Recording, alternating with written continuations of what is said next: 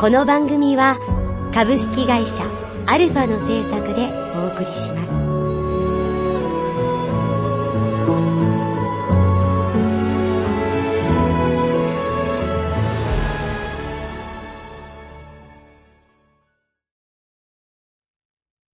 中田雄心作。思い出作り。朗読。三重西綾乃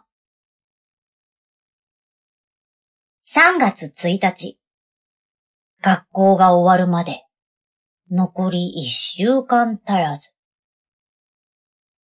まだ実感が湧かない。というのが正直なところ。進路も滞りなく決まり、あとは卒業式まで待っているだけ。金谷夏樹は、引っ越しの準備で忙しくて会うことも難しい。私は、というと、このまま実家から通える大学へ入学する。あー。暇だなぁ。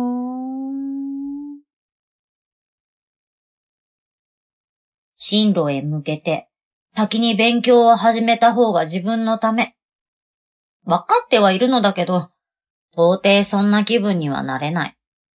まだ高校生気分というか、高校生だし？あと一日学校に行くだけだけど、数日後に迫った卒業式、待ち遠しくもあり、このまま高校生でいたい気持ちが半々。もっと遊びたかったなぁ忙しいみんなのために、ちょっとしたサプライズを考えた。私の引き出しを開け、よくみんなと遊んでいた、オリジナルのカードゲーム。タイトルは、思い出語り。手のひらサイズのカードに、表面の上にはイラスト。下にはテキストが書かれている。白紙だったカードに、花と夏希と三人で毎日少しずつ、一枚一枚手書きで作っていた。ルールは簡単。シャッフルして、裏向きにまとめた束を一枚ずつ順番にめくっていく。めくった人がテキストを読み上げて、書かれている出来事をさも実際に起こった思い出のように1分間話すだけ。ありもしない出来事を当然のように話すのがこのゲームの面白いところ。夏にキャンプに行ったとか、テストで満点を取った話みたいな話しやすい思い出や、片思いだった男子と付き合ったなんて友達にも話さないようなやばいカードも中にはある。みんなででっち上げた思い出の数々を恥ずかしげもなく話すのが面白かった。これに新しい思い出を追加して、卒業式にみんなで遊ぼう。まだ残っている白紙のカードとサインペンを取り出して机に向かう。頭の中でふわふわした積み木を組み上げるようにでっち上げていく。一枚目。イラストは男子と女子一人が向き合っている絵。年明け直後に初詣に行った。そこで同級生の〇〇くんと偶然鉢合ってしまった。あれ？二枚目。泣いているところを必死で手で隠している女性の絵。大学合格発表についていった。無事合格した親友は周りの目も気にせず号泣していた。ん？三枚目はイラストの前にテキストを書く。クリスマス前、学校で〇〇くんに呼び出された。屋上へ向かうと言いづらそうに告白してきた。イラストは描かず、このカードだけは破り捨てた。これ、実際に私に起こった出来事じゃない思い出作りも何も、本当にあったことじゃ意味ないじゃないの。このカードを作って、万が一私が引いてしまったりしたら、顔が赤くなるレベルじゃ済まない。必死に頭の中にある引き出しを開けても、思いつくのは嘘でも何でもない、私の思い出しか出てこない。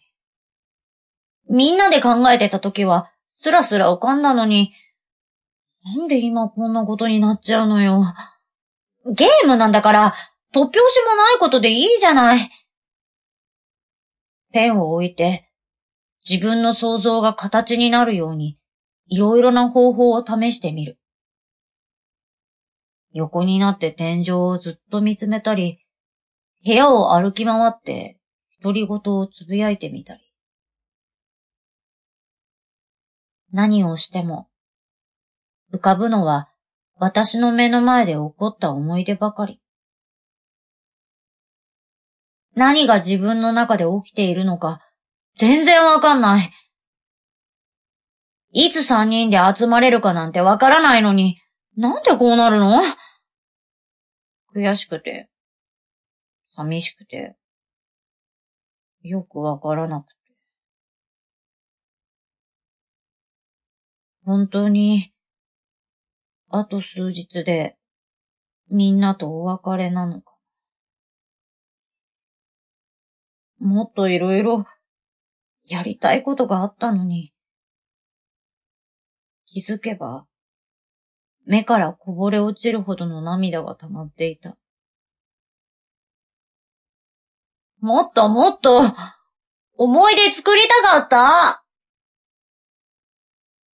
涙が収まったとき、私は机に向かってペンを握る。カードを見たら、びっくりするような細かい線を引き、この一枚に私が描ける一番綺麗な絵。出来上がったイラストは、どこかの部屋で三人の女の子が笑い合っている絵。テキストには、おのおのの道に進んだ親友たちは、暇ができたら毎回集まって遊んでいる様子、と書き込んだ。先がどうなるかは、誰にもわからない。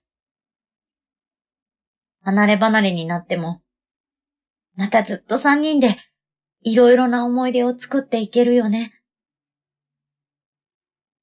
思いを込めた一枚を束に差し込む。卒業式。これを誰が弾くんだろう。うん。誰でも構わないよね。離れ離れになっても、思い出はいつでも作れるものだと思うから。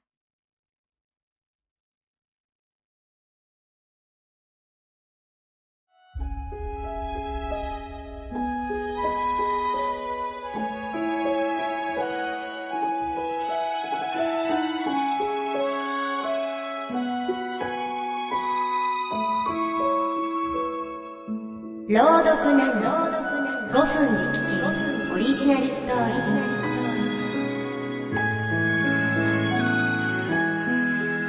ーこの番組は株式会社アルファの制作でお送りしました。